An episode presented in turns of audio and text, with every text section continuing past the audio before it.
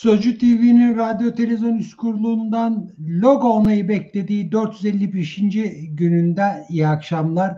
Bir canlı yayınla da karşınızdayız. Çünkü siyasette önemli gelişmeler var ve önemli de tartışmalar. Özellikle Cumhurbaşkanı Recep Tayyip Erdoğan dün meclis kürsüsünde yaptığı konuşma Meral Akşener'e yönelik görün bakın daha neler olacak şeklindeki ifadesi ve tabii ki Sedat Peker'le ilgili açıklı onun yaptığı açıklamaların yansımaları, hukuki durum ve her şey e, tartışılmaya devam ediyor. Cumhuriyet Halk Partisi Grup Başkan Vekili Özgür Özel'le konuşacağız bunları ve yayınımıza katılıyor. Özgür Bey hoş geldiniz Sözcü TV'ye. Hoş bulduk Erdoğan Bey. Ee, iyi yayınlar diliyorum. Çok teşekkür ediyorum. E, dünkü e, Tayyip Bey'in Cumhurbaşkanı'nın e, grup toplantısında yaptığı konuşma gerçekten çok e, tartışıldı, konuşuldu. Ben de şöyle ifade etmiştim. Bunca zamandır ben de takip ederim siyaseti ve gazeteci olarak, doğal olarak. Tarihte de okudum ama böyle bir cümleyi ilk defa duydum ve doğrusu ilk duyduğumdan beri de hayretler içindeyim. Bu ne anlama geliyor? Sizce Türkiye'de ne olacak? Artık e, bir kez şöyle yani dün dinlediğimiz bir cumhurbaşkanı konuşması değildi. Ama bir parti genel başkanı konuşması, bir siyasetçi konuşması da değildi. Yani zaten çoktandır bu e, 16 Nisan rejime kasteden anayasa değişikliğinin uygulanmaya başlandığı 24 Haziran 2018'den beri bir partinin genel başkanı aynı zamanda Cumhurbaşkanlığı makamını işgal ediyor ve o makamda bulunurken tarafsız olması hatta tarafsızlığı üzerine namusu ve şerefi üzerine yemin etmiş olmasına rağmen günde birkaç kez bazen dört kez beş kez polemik yapıyor, eleştirilerde bulunuyor, hakaretler ediyor, iftiralar ediyor ve bu aslında son derece çarpık bir durum. Ama dünkü grup konuşmasıyla birlikte artık bu bir siyasi parti liderinin diğer siyasi parti liderlerine e, karşı kullandığı sert veya hakaret hamiz bir dili falan geçti. Bu, bu bir mafya dili.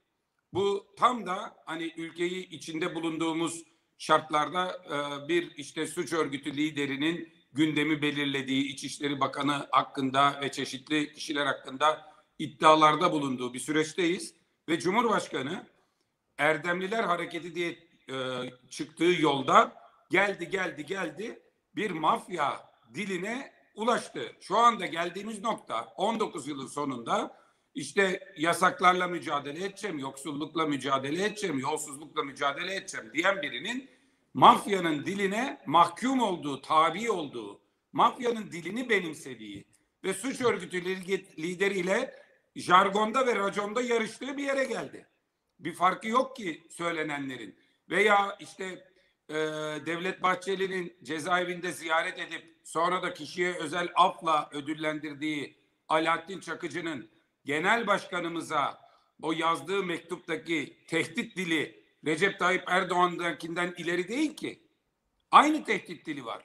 Ve öyle bir yere geliyor ki yani neresinden tutacaksınız? Hani bir siyasetçiye söylenmesi halkın oylarıyla işte Türkiye'de e, temsil edilen bir e, mecliste temsil edilen bir siyasi parti grubunun e, genel başkanına, partinin genel başkanına söylenmesi, bir kadına söylenmesi, kadın siyasetçiye söylenmesi tutulacak yer yok. E, bir e, tweet'e alıntıladım bugün. Hepimizin gözünün önünde koca bir ayrıntı varmış ıskaladığımız. E, diyor ki attığı tweette e, bir Twitter kullanıcısı Evrim Hanım diyor ki bir kadın siyasetçiye bunlar denebiliyorsa korumasız, kimsesiz bir kadının Türkiye'de canı ve hakları ne durumdadır siz düşünün diyor. Ya düşünün Meral Hanım'a diyor ki bu senin daha iyi günlerin. Bak daha başına neler gelecek göreceksin. Bunlar Türkiye'nin en güçlü siyasi figürlerinden bir tanesi olan yani işte siyasi parti liderlerinden biri Meral Akşener geçmişinde İçişleri Bakanlığı var, Meclis Başkan Vekilliği var. Bu kadar e, güçlü bir siyasi karaktere bile bu tehdit dili kullanılabiliyorsa Türkiye'deki diğer kadınlar açısından durum nedir düşünün.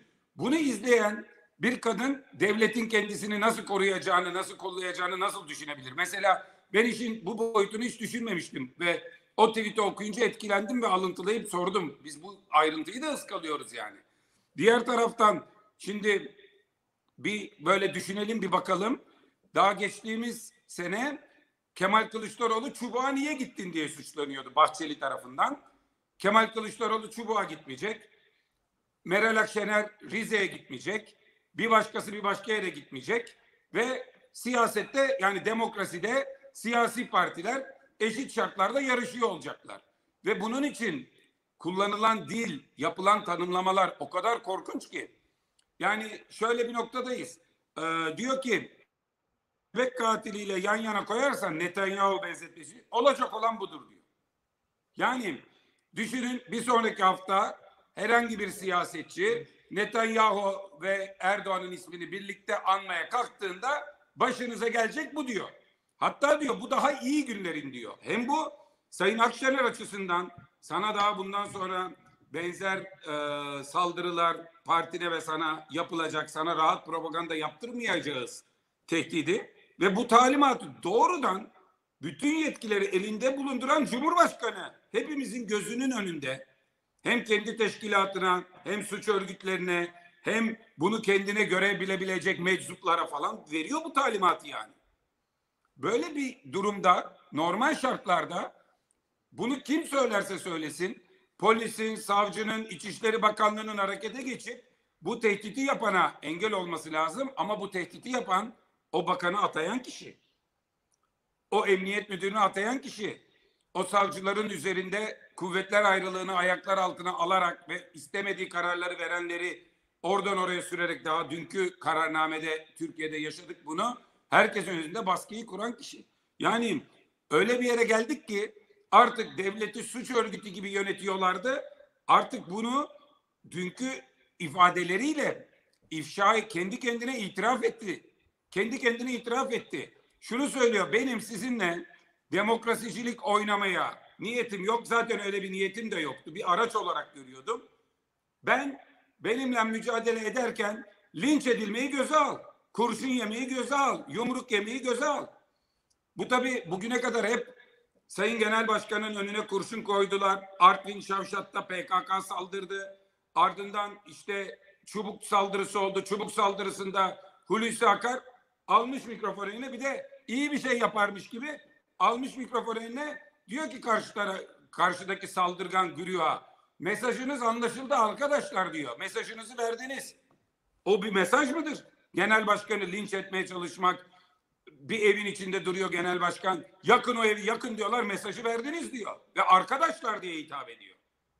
Süleyman Soylu hepimiz her yere gidiyor muyuz diye genel başkanı suçlu görüyor. Ve herkesin her yere gidemeyeceği bir ülkenin İçişleri Bakanı olduğunu itiraf ediyor. Devlet Bahçeli bunlar sert adamlardır oraya öyle gidemezsin deyip bir de böyle müstesni ifadelerle Sayın Genel Başkanı yapılanları hoş karşılıyor. Recep Tayyip Erdoğan işte filanca ile kol kola girersen başına bunlar gelir diye çubuk saldırısını meşrulaştırıyor.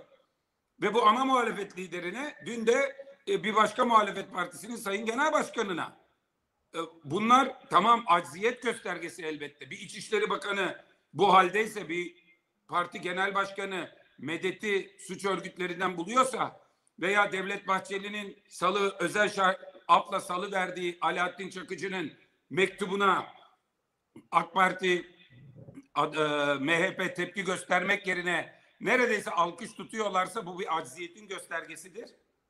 Ancak e, herkes aklını da başına alsın. Hepimiz şöyle bir bakalım nasıl bir ülke aldınız ve nereye getirdiniz? Ne nereden aldınız ve nereye getirdiniz? Böyle bir ülkeyi yönetmekle övünemezsiniz. Utanç duyulacak bir noktadayız. Ee, bir de tabii bir şey daha söyleyeyim. Ee, Cumhurbaşkanı'nın CHP'ye söylediği sözlere de söyleyeceğim söz var. Ama bir şey söyleyeyim ya. Hopa'da Metin Lokumcu ne yapıyordu? Bir siyasi parti genel başkanını protesto ediyordu değil mi? Metin Lokumcu öldü gazdan ve yapılan müdahaleden kalp krizi geçirdi öldü. Şimdi protesto haksa Metin Lokumcu bu hakkı kullanırken ölecek. Gezi'de ne yapıyordu o gençler? Ne yapıyorlardı? Gaz şişiyle ölenler, kurşunla ölenler, tekmelenerek Eskişehir'de öldürülenler protesto hakkını kullanıyorlardı. Protesto haksa bir tarafı ana muhalefet partisine yapıldığında protesto hak arkadaşlar mesajı veriyor. Meral Akşener'e yapıldığında olacağı buydu sen bunu hak ettin. Ama Recep Tayyip Erdoğan'a yapıldığında gaz şişiyle ölürsün. Ya da bir gözünü kaybedersin. Ya da 96 kişi gibi travma, beyin travması geçirirsin. Onu hayatını kaybetti Gezi'de protestocuların. Soma'da canı yanmış madenci kardeşimin 301 vardiya arkadaşı ölmüş. Yuh dedi diye Yusuf Yerkel gelecek Erdal Kocabey'i yerde tekmeleyecek. Başbakanlık e, müşaviri. Çünkü yapamazsın sen. Bağrına taş basacaksın. Ama Meral Hanım'a yapılanlar hak. Ya nereden aldınız Türkiye'yi nereye getirdiniz kardeşim? Olacak bir şey mi? Olacak bir şey mi? Yani gerçekten kabul edilebilecek, gerçekten meşru görülebilecek bir şey değil. Recep Tayyip Erdoğan'ı yaşasaydı rahmetli annesine şikayet ederdim buradan. Recep Tayyip Erdoğan'ı onu seven, ona güvenen, ona inanan bütün kadınlara şikayet ediyorum. Onu seven herkese şikayet ediyorum. Olacak bir şey değil. Tamam bizi şeytanlaştırdılar. Belki bizim sözümüze değer vermeyen insanlara seslenmek zorunda kalabiliyoruz. Ama olur mu ya? Bir yer değiştirin bakalım. Kemal Kılıçdaroğlu Cumhurbaşkanı, Özgür Özel İçişleri Bakanı ve AK Parti'ye bunlar yapılıyor. Ne hissedersiniz? MHP'ye bunlar yapılıyor. Ne hissedersiniz? AK Partililere hadi bakalım mesela Tunceli'ye gelin de görelim deyip Tunceli'de CHP'liler AK Parti'ye saldırıyor, dövmeye çalışıyor. Sonra da çıkıp diyoruz ki bir daha daha bu yeni. Hadi bakalım çık diyoruz. Bu mu ya? Başörtüsü mağduriyeti üzerinden başörtüsü mağduriyetini üniversitenin önünde yaşayan o polis müdahalesinden duydukları rahatsızlıklar yüreğinde burasında olan AK Partililere söylüyorum. Özlem Zengin'e mesela sesleniyorum. Hep anlatır mevkidaşım. AK Parti Genel Merkezi'ne uğurladık kendisini. Normal mi görüyor bu söylenenleri? Bu, bu denilebilir mi? İki sene sonra muhalefetsiniz biz iktidarız. Biz size böyle bir şey yapsak siz bunu normal görür müsünüz? Devletin İçişleri Bakanı, Devletin Milli Savunma Bakanı, koskoca Cumhurbaşkanları bu tehdit dili bu nedir ya? Bir hakaretin bir cezası vardır. Ceza kanununda yazar. İftiranın bir cezası vardır yazar. O cezayı hakimler verir, şahıslar çeker. Siz hüküm verme, ceza verme. Nereden buluyorsunuz bu hakkı? Türkiye Cumhuriyeti'nde bir siyasetçi İsrail'in başbakanına benzetilmiş doğrudur yanlıştır. Yanlış yapıyorsa oy kaybeder o siyasetçi siyaseten. Çok bunun senin kişilik haklarını zedelediğini düşünüyorsan verirsin dilekçeni.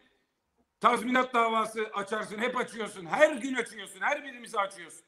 Ama yok. Linç olacaklar, saldıracaklar. Ce- şehit cenazesinde bir eve tıkıştırılacaklar, ev yakılacak. Ya olur mu? Kimsiniz siz? Özgür Bey, bu arada e, savcılık Alaaddin Çakıcı'nın e, mektubunu tehdit olarak görmedi ve koruştur, kovuşturmaya gerek olmadığını söyledi. Aa, E, Bende Burada- bilgi şu. Mütalaanın basit e, basit tehditten bir yılla üç yıl arasında bir şey diye. Yani mütalaa öyleydi. Eğer son birkaç saatte bir gelişme olmadıysa örneğin işte seni kazığa oturacağım ifadesini basit tehdit görmüş ve en düşükten falan yani korkunç bir değerlendirme. Çok kötü ama e, kovuşturmaya gerek olmadığı kararı çıktığından e, bilgisi bende yok. Eğer varsa iyice fecaat bir durum. e, peki, ya ben de yanlış hatırlıyor olabilirim. E, buradaki meselelerden biri de önümüzdeki süreç öyle ya da böyle 2022 e, bir seçim yılı olacak. Erken seçim olur mu olmaz mı bunu zaman gösterecek ama 2023'te bir seçim var. Bu dil sokağa yansır. Yansır mı diye sormuyorum çünkü kesin yansır. E, bu bütün partilerin mitingleri, e, dolaşmaları, sokakta yaptıkları faaliyetler her şeyi etkiler gibi görünüyor. Ne dersiniz? Şimdi ben size şunu söyleyeyim. Bu tabii çok kötü bir senaryo, öngörülebilen, beklenen ve oraya doğru Türkiye'nin sürüklendiği bir senaryo. Ama inanın Türkiye'deki insanlar Recep Tayyip Erdoğan ve Süleyman Soylu kadar kötü değiller. Ve ben e, geçen bir yayındaydım. Yayın ve bu olaylar yeni yaşanmıştı Meral Akşener'e yapılanlar. Orada şunu anlattım. Sordular bana. Orada anlattığımı burada tekrarlamakta fayda görüyorum. Biz siyaseti Manisa'da yaptık. Manisa'da görerek öğrendik ve teslim edeceğiz bu görevi başkalarına. Bizim gördüğümüz bildiğimiz şudur. Bir partinin genel başkanı o Manisa merkezde miting yapıyorsa biz o gün Manisa'dan çekiliriz. Seçim zamanı başka ilçelere kaydırırız programımızı orada da olsak. Seçim meydanına bakan bayraklarımızı ve genel başkanın geçeceği güzergahta kim olursa olsun rakip genel başkanın bayrak, filama, pankart her şeyimizi indiririz. Bunu sırf CHP yapmaz. Bütün siyasi partiler yapar. O meydanda başka partinin bayrağı olmaz. İçeri doğru balkonlara katlarız onu. Ve o şehri o genel başkana bırakırız. Rahatlıkla gelsin yapsın diye. Çünkü hiç hoş bir şey değildir. Bir partinin genel başkanı Manisa'ya geldiğinde örneğin birisi tutsun da yumurta atsın ya da laf atsın. Siyasette buna ihtiyaç yok. Çünkü bunu bugün sen yaparsın, yarın sana yaparlar. Bu Türkiye'nin bütün şehirlerinde yerleşmiş bir gelenektir. Çok istisnai durumlar hariç Türkiye'de bu kültür, bu siyasi kültür var.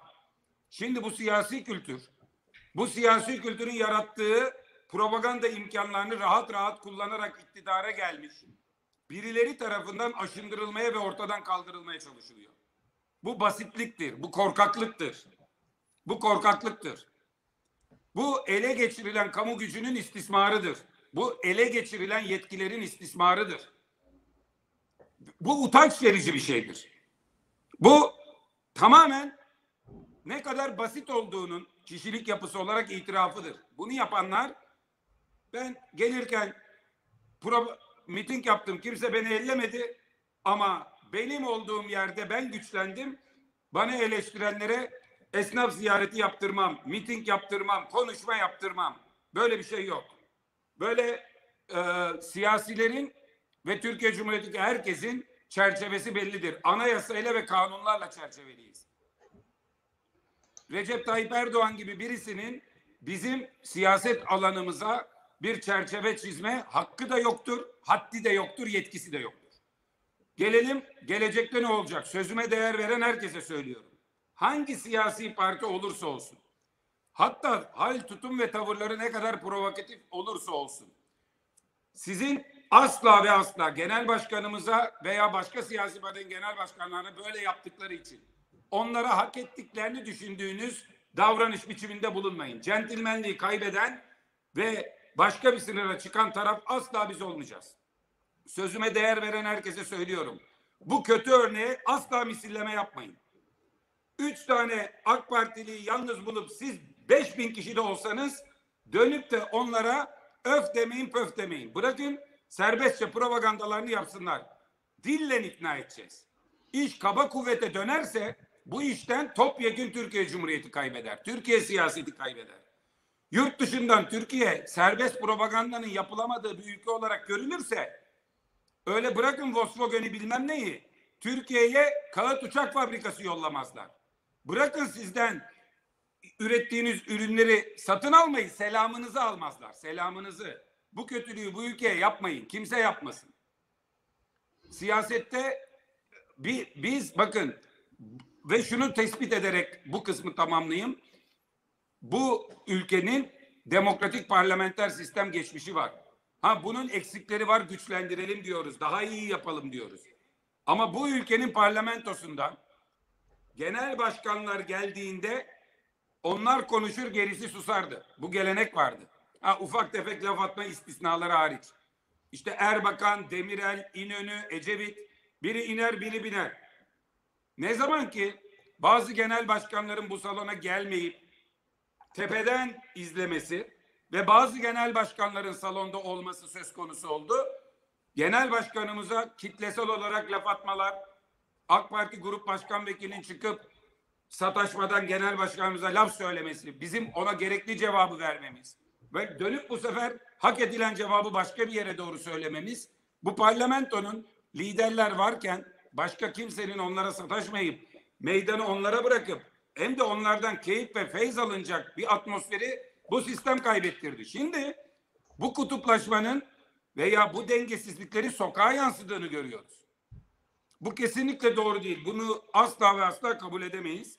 Ayrıca dün e, Recep Tayyip Erdoğan'ın Cumhuriyet Halk Partisi hakkında öyle ifadeler oldu ki tabii biz bir kadın siyasetçiye yapılan bu haksızlık ve buna üzerine kurulması gereken kamuoyu tepkisine hem katkı sağladık hem de anlayış gösterdik.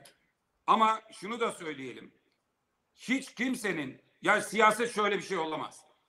Siyasette hepimizin üyeleri var. Hepimizin yöneticileri var.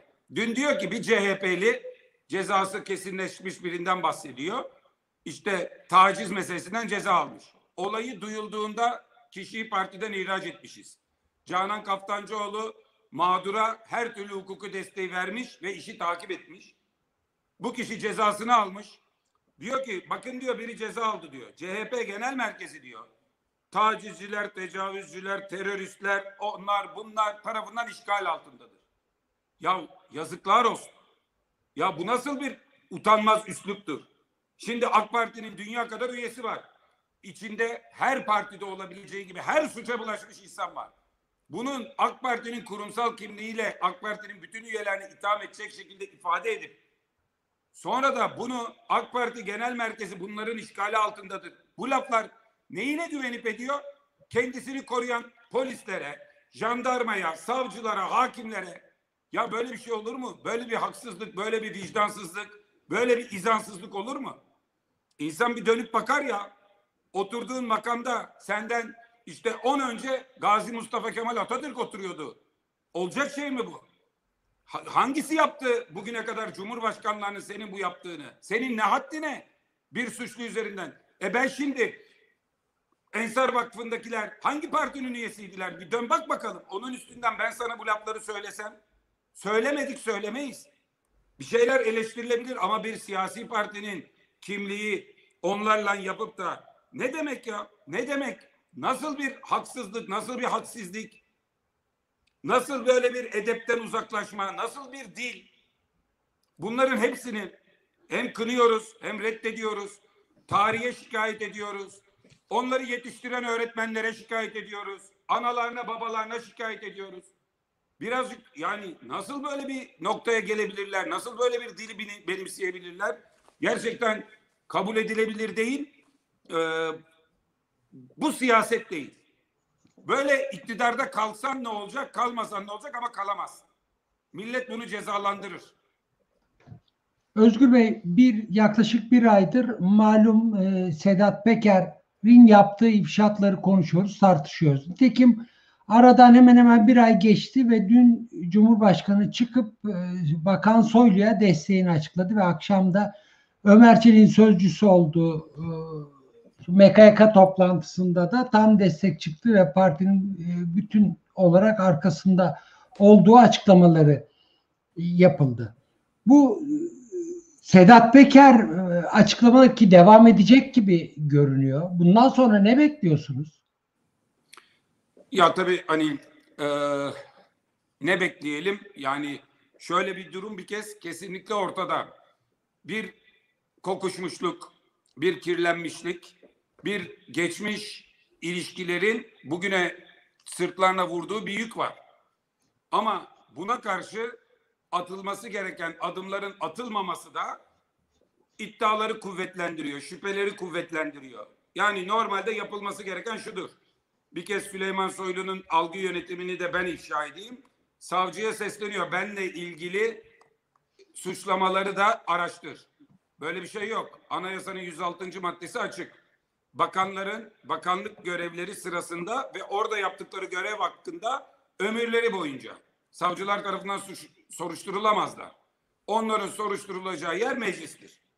Eğer soylu samimi ise şu cümleyi kuracak. Savcıya beni soruştur. Neyini soruşturacak seni? Suçun diğer unsurlarını soruşturabilir. Seni soruşturamaz. Eğer sen gerçekten özgüvenin yüksekse, temiz olduğunu düşünüyorsan şöyle diyeceksin kurulacak cümle. Partime ve Milliyetçi Hareket Partisi'ne sesleniyorum. Lütfen mecliste bir soruşturma komisyonu için girişimlerde bulunun. Komisyon kurulsun, soruştursun. Şüpheler kuvvet şüpheleniyorlarsa da beni yüce divana yollasınlar. Ben aklanmak istiyorum. Bunu söylemedikten sonra benim hakkımdaki iddiaları soruşturun. Onun yeri meclis. Sen meclise çağrı yapmıyorsan beni soruşturun diye. Onun da yolu kısaca hatırlatayım. 301 imza lazım önce. Sonra 360 kişinin oy verip komisyonu kurması lazım. o komisyonun raporunun da 400 kişi tarafından kabul edilmesi lazım. Bunun için AK Parti ve MHP'nin bu işe desteği lazım. Kendi partisine çağrıda bulunmadan savcıya çağrı yapmak algı operasyonunun daniskasıdır. Samimiyetsizliktir. Anayasayı bilmeyen vatandaşın aklıyla alay etmektir. Bir kez bunu söyleyelim. İki, konuşmaya devam edebilir Sedat Peker. Eğer bu konuda hepimiz adına savcılar harekete geçip de suçun diğer unsurlarını yani Süleyman Soylu dışındaki kısımlarını cesaretle soruşturmuyorlarsa onu on- onları ülkenin cumhurbaşkanı, ülkenin adalet bakanı cesaretlendirip önlerini açmıyorsa yani dünkü tehditler yerine şunu yapması lazım. Benim ülkemde kim iddia ederse etsin her türlü iddia yargı makamları tarafından araştırılmaya açıktır. Bunun için bütün Cumhuriyet savcıları benim çağrıma gerek yok ama sakın korkmasınlar. Nereye kadar gidecek olursa olsun tüm iddiaları araştırın. Eski yeni siyasetçiler, eski yeni bürokratlar, gerek askeri gerek sivil bürokrasi, gerekiyorsa MIT, herkesi soruşturun. Yetkinizin sınırı yetmiyorsa ben buradayım. Grubum size meclisten her türlü yetkiyi vermek üzere destek verecektir. Dese başka bir Türkiye başlar. Kendisi için de başka bir sayfa başlar. 28 gün oturup düşün, düşün, düşün, düşün, düşün, düşün, düşün. Hepimiz biliyoruz ki Tayyip Erdoğan kritik süreçlerde düşünür. Kamuoyu anketleri yaptırır. Çeşitli telkinleri dinler, en son bir karar verir. O kararı verdikten sonra da o sustuğu süreçteki zamanı telafi etmek için verdiği karar doğrultusunda devam eder.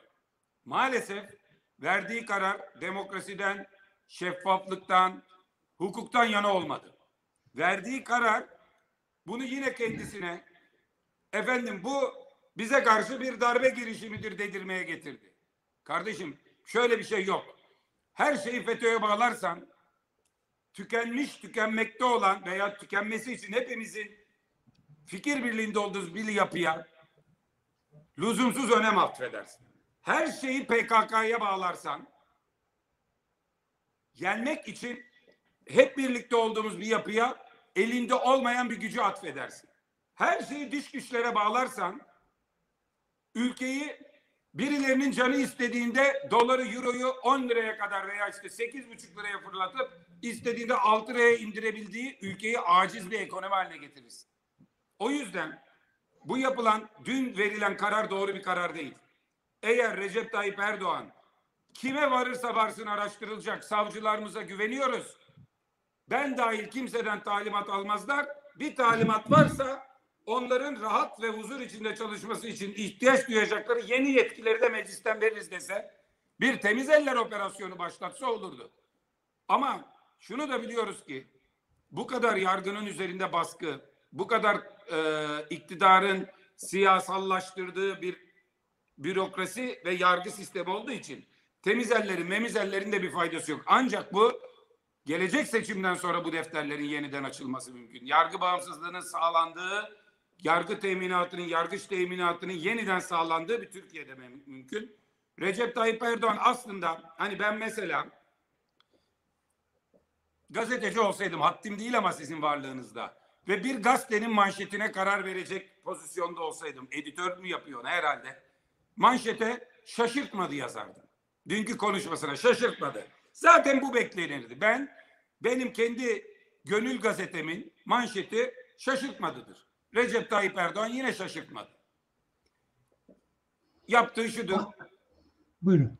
Buyurun. Bütün olumsuzlukların, bütün pisliklerin, bütün iddiaların, her şeyin üstünü birliğimize, beraberliğimize saldırıdır. Ya birliğine, beraberliğine saldırı yapanı, sen bu lafı, bu konuşanı büyütmenin tek yolu bunu ülke için bir beka meselesi haline getirmek. Benim arkamdaki fotoğraf ülkenin ve partimin kurucusuna ait. O diyor ki benim naciz vücudum elbet bir gün toprak olacak ama Türkiye Cumhuriyeti ilelebet payidar kalacak.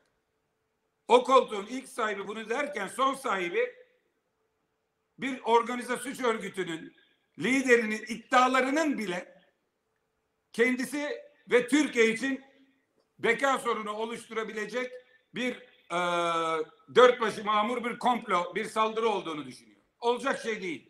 Ankara Belediyesi'ni kazanamazsam beka sorunu, İstanbul'u kazanamazsam beka sorunu, şu olursa beka sorunu. Ne oldu? Beka sorunu mu çıktı ortaya? Tıkır tıkır çalışıyorlar ve mis gibi bütün engellemeler ama ne hani İstanbul Büyükşehir'i eğer CHP kazanırsa İspark'ı PKK yönetecekti PKK. Hadi o zaman İspark'ta bir sürü pırlanta gibi çocuk var. Hangisi PKK militanı? Biri bile öyleyse sen ne iş yaparsın? Hani Ankara Büyükşehir'i CHP kazansa su paralarını, faturalarını DHKPC militanları dağıtacaktı. Pırıl pırıl çocuklar dağıtıyor. Her siyasi görüşten. Bir tane varsa git yakala. Yakalamıyorsan senin küsurun. Hani beka sorunu? Bu mu? Esas beka Şimdi sorunu Özgür Bey aslında bütün bunlar kendisine özgüvensizliği. mesela Duyamadım, bu dilerim. rica ederim bu bir beka sorunu ya da işte Türkiye'nin bütünlüğüne bir saldırıysa ve bunun doğru olduğunu kabul edecek olursak ortada başka bir sorun var. Çünkü şu e, eğer ülkemizin bütünlüğüne bir saldırı varsa yaklaşık bir ay sessiz kalmak da ba- başka bir sorun yani. Bu da çok doğru bir bakış açısı yani. Bu da çok doğru bir bakış açısı. Çünkü Yani- Ankara Cumhuriyet Başsavcılığı da e, işte yaklaşık bir ay sonra yakalama çıkardı. Bugün o konuyla ilgili haberleri görmüşsünüzdür Sedat Peker gördüm, hakkında gördüm. yakalama kararı. İstanbul, İstanbul ve Bursa'nın başka yakalama kararları vardı ama bugünkü bir başka veya İstanbul ve İzmir'in de olabilir. Bugün herhalde başka bir vasfada sokmaya çalışıyorlar. Ya şimdi şöyle bir şey söylemek lazım. Erdoğan Bey çok doğru bir yerden siz yaklaşıyorsunuz. Ve işin şöyle de bir tarafı var.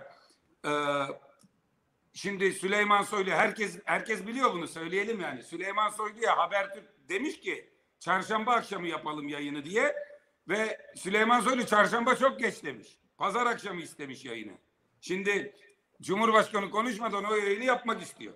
Yani Süleyman Soylu bile düşünün ilk çıktığı yayında TRT'de bu konuyu Cumhurbaşkanı'yla konuştunuz mu? Ben zat halilerini bu konuyla meşgul etmedim demişti. Habertürk'te sorulduğunda şöyle cevap verdi. Evet bu olaylar ilk çıktığında kendisine bilgi verdim. Bakın ne kadar çelişkili iki laf. Ve çarşamba çok geç pazardan konuşacak. O da Cumhurbaşkanı'nın bir karar vereceğini ve çarşamba günü bir tutum takınacağını biliyor. Grup toplantısında. Bir aydır beklenen sessizlik bozulacak. Hamle yapıyor Süleyman Soylu ikna etmek için. Herkes Cumhurbaşkanı ne diyecek diye bekliyor. İhtimal dahilindedir. Bu konular araştırılacak. Meclis soruşturma komisyonunu kursun. Bakan aklanana kadar görevi bıraksın ya da bakan bir yandan soruşturulsun bir yandan çalışsın. Bunlar söylenebilir. Herkes nefesini tuttu bekledi. Recep Tayyip Erdoğan Soylu'dan yana tavır takınmayı gerek kendisi açısından e, gerekli görmüş veya mecbur kalmış. Bilmiyoruz ki. Bir, bir de işin şu tarafı düşünülüyor herhalde. Yani Süleyman Soylu görevden alınırsa acaba Sedat Peker'e bağlar mı? Sedat Peker gibi bir anda o konuşmaya başlar mı? Bu sefer o konuşmalar kimleri rahatsız eder? Yani bir de böyle bir şey var işin. Yani 28 gündür sen 28 gündür Türkiye'ye bir saldırı olduğunu düşünüyorsan çık ilk gün tavrını koy. De ki bu Türkiye'ye saldırıdır, şudur budur. Netflix'te dizi izler gibi bütün Türkiye'yi adamı izlet. Ondan sonra çık bir şey yap. Ha bir de şunu da söyleyeyim. Yani parlamento öyle Süleyman Soylu'ya şekli bir sahip çıkış. Şeye birlikte giriş. Grup salonuna. Ve dudak ucundan bir sahip çıkış. Yani e, gerçek anlamda Türkiye'ye yönelik bir tehdit olacak. Benim bakanıma da bunlar söylenecek. Hiçbirisinde de incir çekirdeğini dolduracak gerçeklik ya da bana ulaştırılan bilgilere göre burayı önemseyerek söylüyorum. Ee, toplu iğne başı kadar bir gerçek olma ihtimali olmayacak. Ben salona girip diyeceğim ki bakanımızın yanındaydım, yanındaydık, yanında alkış. Desibel hani keşke bu desibeli ölçen aletler oluyor. Süleyman Soylu'nun ya sahip çıkılırken AK Parti'de kaç desibel alkış yapıldı? Örneğin bundan 3 ay önce Recep Tayyip Erdoğan grubunda en yüksek alkışı aldığında kaç desibel vardı?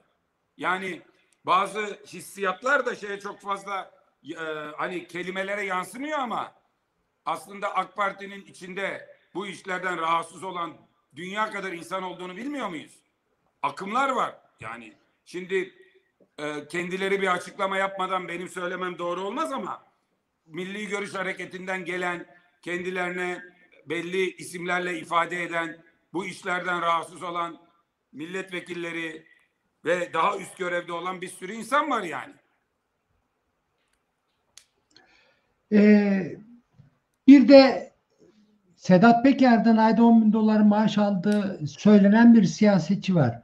Son olarak İçişleri Bakanı Süleyman Soylu Habertürk'teki canlı yayında meslektaşlarımızın da sıkıştırmasıyla bunu savcılığa söyleyeceğini ifade etmişti. Ama şu ana kadar olmadı. Sizce 10 bin dolar maaş aldığı ileri sürülen siyasetçi nerede? Birincisi bir kere biz e, bu konuda bunu duyar duymaz önce bir sözlü çağrı Twitter'dan bir çağrı yaptım ben. Ertesi sabah soru önergesi verdim Süleyman Soylu'ya. Bunu açıkla diye anayasal süresi 15 gündür tahmin ediyorum 4-5 günü falan kalmıştır bunun. İkincisi meclis başkanına yazı yazdık. 136 Cumhuriyet Halk Partisi milletvekili, genel başkanımız dahil. 3 grup başkan vekili ve bütün milletvekillerimiz imzaladık. Meclisi kirleten bir dil bu. Kim olduğunun derhal sorulması lazım. Bu dönem milletvekili ise tabii bunun ispata muhtaç ama Süleyman Soylu diyor ki yanlışlıkla bir yere yollamış. O da onu görmüş, biliyormuş kim olduğunu. Kanıtıyla bir koyacak. O milletvekili meclisteyse hangi partiden olursa olsun dokunulmazlığını kaldıracağız. Dokunulmazlığını kaldıracağız. Bize düşen bu. Biz hepimiz altına imza attık. Ha bir fikrin var mı dersen bir fikrim var. Muhalefetten değildir. Olsaydı yüz kere açıklardı şimdiye kadar. Bir fikrim var AK Partilidir. Çünkü bunu böyle yaparak parti içindeki bazı dengelere oynuyor ve siyasi şantaj yapıyor. Ya da küllüm yalandır. Kendisi konuşulmasın başka birisi konuşulsun istiyor. Bunun hangisi olduğunun derhal ortaya çıkması lazım. Bunun için de Süleyman Soylu'nun İçişleri Bakanı olarak anayasal ve yasal görevlerini yerine getirmesi lazım. Onun görevine bir suç işleyen varsa onu kolluk yakalayacak jandarma ya da polis ya da sahil güvenlik hepsi ona bağlı. Alacaklar ve savcının karşısına çıkaracaklar. Kimsenin suçluyu gizleme hakkı yoktur. İçişleri Bakanı'nın hiç yoktur. 10 bin dolar para alan bir siyasetçiden bahsediyorsa savcıya gitmediği her dakika anayasal yasal ihlaldir yaptığı iş görevini kötüye kullanmaktır. Böyle bir şey olmaz. Soruyorlar mecliste mi siyasetçi? Yani mecliste değil ama dışarıda. AK Partili mi siyasetçi? E birilerini işaret ediyor zaten. Buralarda bir sürü isim konuşuluyor ama şimdi insanların lekelenmeme hakkı var. Olağan şüpheliler var. O olağan şüpheliler konusunda Süleyman Soylu'nun tutumu Süleyman Soylu'nun hoşuna gidiyor. Onların üzerine doğru şey. Ya sen niye şey yapıyorsun? Çık açıkla. Diğer insanların adı anılmasın. Ama buradan da şunu söylüyorum. Süleyman Soylu'nun o kişiyi açıklamadığı her dakika kendinin müfteri olduğu ihtimalini de kuvvetlendiriyor. En sıkıştığı gün ortaya attı bu lafı. Ben konuşulmayayım başkası diye. Varsa şimdi, açık. Şimdi arkadaşlarım e, bir not hatırlattı bana. Şöyle okuyorum. E, Bloomberg'e konuşan AK Partili yetkili iki nokta üst üste. Partide çoğunluk soruşturma istiyor. Amerikan Haber Kuruluşu Bloomberg'e isim vermeden konuşan üst düzey bir AK Partili yetkili parti içinde birçokları Peker'in iddiaları hakkında MHP ile bağlara zarar verse bile soruşturma istiyor diye bir not gönderdi arkadaşlarım. Burada benim de parti içinde konuştuğum isimler oldu ama off the record konuşulduk. E, bu bu olaylarda daha doğrusu son e, yani bir hafta on gün kadar önce yaptığım telefon görüşmelerinde kişisel rahatsızlığını dile getirmişti insanlar ama bu haber enteresan. Parti içinde bu kadar büyük bir tartışma sizin az önce ifade ettiğiniz hani alkış kıyaslaması e, var ya belki alkışlamayanlar da hatır sayılır bir e, bölümdü. Dolayısıyla parti içinde de bu soruşturmanın MHP'ye rağmen yapılmasını isteyen önemli bir kitle olduğu söyleniyor. Doğrudur. Ee, Bloomberg'ün o şeyini ben de okudum. Ama ya eğer bir şey yapacaksa o AK Partili üst düzey yönetici çıkacak bu lafı, bu cümleleri öyle ismimi vermeden söyleyin diyerek değil, ismini vererek söyleyecek. Ve tarihe geçecek. Belki AK Parti içinde artık bir arınma ihtiyacının, bir temizlenme ihtiyacının, bir e, öz eleştiri ve bu kirliliklerden kurtarılma ihtiyacının da sembol ismi olur. Yok ismini vermek istemeyen bir AK Partili. Bende öyle onlarcası var. Onlarcası. Ama marifet ismini verip bunu söylemekte. Marifet getirin önergeyi biz atıyoruz imzayı demekte. Ama AK Partili ismini vermek istemeyen bir arkadaş demiş ki içeride hiç az değil. Bu şu. AK Parti'deki yani siyaseten şöyle diyor. Bu tabii taktiksel olarak da yapılıyor olabilir kamuoyuna. Aslında AK Parti o kadar kötü bir parti değil. Çoğunluk vicdan sahibi ama şartlar bunu gerektirdi. Biz de öyle düşünüyoruz ama yapmıyoruz. Bu böyle bilinçaltına ya biz bu kirlilik var ama parçası değiliz. Kirliler azınlıkta veya kirpas ortaya dökülmesin diyenler azınlıkta. Ya olmaz ki. Madem öyle çıkın meydana millet öyle takdir etsin. Yoksa yani ben bu, bu sözlerin hepsi e, seçmenin bilinçaltına yönelik e, şeytanca planlanmış e, bir takım operasyonel laflar da olabilir yani. O kadar temiz, o kadar e, bu işten rahatsız olan arkadaş varsa çoğunluk onlarsa e, çoğunluğun kararı her şeyin üstünde. Ma- madem burası demokrasi ise burası demokrasiyle yönetilen bir ülke ise partiniz demokratik yönetilen bir parti ise sesinizi yükseltin yani. Ondan nereden tutsan olmaz. Ee, bu arada yine ben bu 10 bin dolar alan siyasetçi meselesine dönmek istiyorum. Çünkü İçişleri Bakanı Süleyman Soylu bu TRT'de bunu dile getirildiği zaman ilk ifade ettiği zaman bu konuyu e, bir bakanın böyle bir bilgiyi saklaması da bana enteresan gelmişti. Neyse zaman geçti. Özellikle Habertürk'teki yayında e, İsmail'in de İsmail Saymaz'ın da sorular üzerine savcılığa gideceğini söyledi. Fakat hala gitmedi bakanın savcılığa gidip gitmemesi değil. Zaten görevi bu değil mi? Ya bir kere ya görevi bu da niye savcılığa gidiyor? Savcı beni çağırsın diyor. Birincisi savcı onu çağıramaz. Savcının öyle Yok ama bu 10 bin 10 bin dolar e, maaş alan adamı savcılığa fa- y- vereceğini elindeki bilgileri vereceğini söylemişti. Herhalde bu konu için gidebileceği izlenecek yol savcılık. Çünkü kendisiyle ilgili değil. Ya şöyle, şöyle bir şey söyleyeceğim. Sav- ama şu lafı iyi diyor. Savcı beni çağırsın söyleyeceğim diyor. Oysa ki suç duyurusu diye bir şey var. Onu anlatmaya çalışıyorum. Niye savcı seni çağıracak? Suç duyurusu. Suç ne? Bir organize suç örgütü liderinden her ay 10 bin dolar rüşvet almak. Suç bu. Öyle tarif ediyor. Bu suçu duyuracaksın. Suç duyurusu. İlla kendisini zahmet etmesine de gerek yok. Avukatı var. Avukatına diyecek ki şu kişi hakkında suç duyurusunda bulun. Şu da kanıtı. Bitti gitti yani. Ben e, Süleyman Soylu'nun ülkeyi mahkum etmeye çalıştığı e, akıl vasatını dışına çıkarak bir şey söylemek istiyorum. Yani Süleyman Soylu'nun çizdiği çerçeve hepimizin aklıyla alay eden bir çerçeve. Günü gelince savcı çağırır gider söylerim diyor. Hayır böyle bir şey yok. Seni hiçbir savcı çağırmaz, çağırmak zorunda da değil. Sen bir hele hele bir İçişleri Bakanı olarak, bir Türkiye Cumhuriyeti vatandaşı olarak bir suçtan haberdarsan suç duyurusunda bulun. Gerisini yaparlar zaten. Vaktin yoksa avukatın var, avukatların var. İçişleri Bakanı dünya kadar avukatı var. Kaldı ki yani bu kadar kesin biliyorsan kamuoyuna açıkla. O dakika açıkla. Yani öyle savcı çağıracak gideceğim anlatacağım. Hikaye yani algı yönetimi, merak ve beklenti yönetimi. Böyle bir şey yok ya. Bir suçtan haberdarsa suç duyurusunda bulunacaksın. Bitti gitti. Bir A4 yaz, imzala, yolla. Şimdi yapsa 15 dakika sonra bitti. Suç duyurusu. Kandırıyor hepimizi yani. Kandırmaya çalışıyor. Trollüyor ya. Koskoca İçişleri Bakanı hepimizi trollemeye çalışıyor yani. Ben de buna isyan ediyorum. Hakkında ne varsa soruştursun. Meclis oluşturacak seni. Yüce Divan yargılayacak seni. Anayasa Mahkemesi yargılayacak. Aklanırsan da hiçbirimiz bir daha sana bu konuda bir söz söyleme hakkı bulamayız. O da bir ihtimal. Yani Süleyman Soylu, Sedat Peker'in iddia ettiği konular araştırılınca illa suçlu çıkacak diye bir şey yok. Belki de suçsuz çıkacak. Bu neyin korkusu anlamıyorum. Anayasa Mahkemesi'ni de Cumhurbaşkanı kimi isterse takır takır atıyor.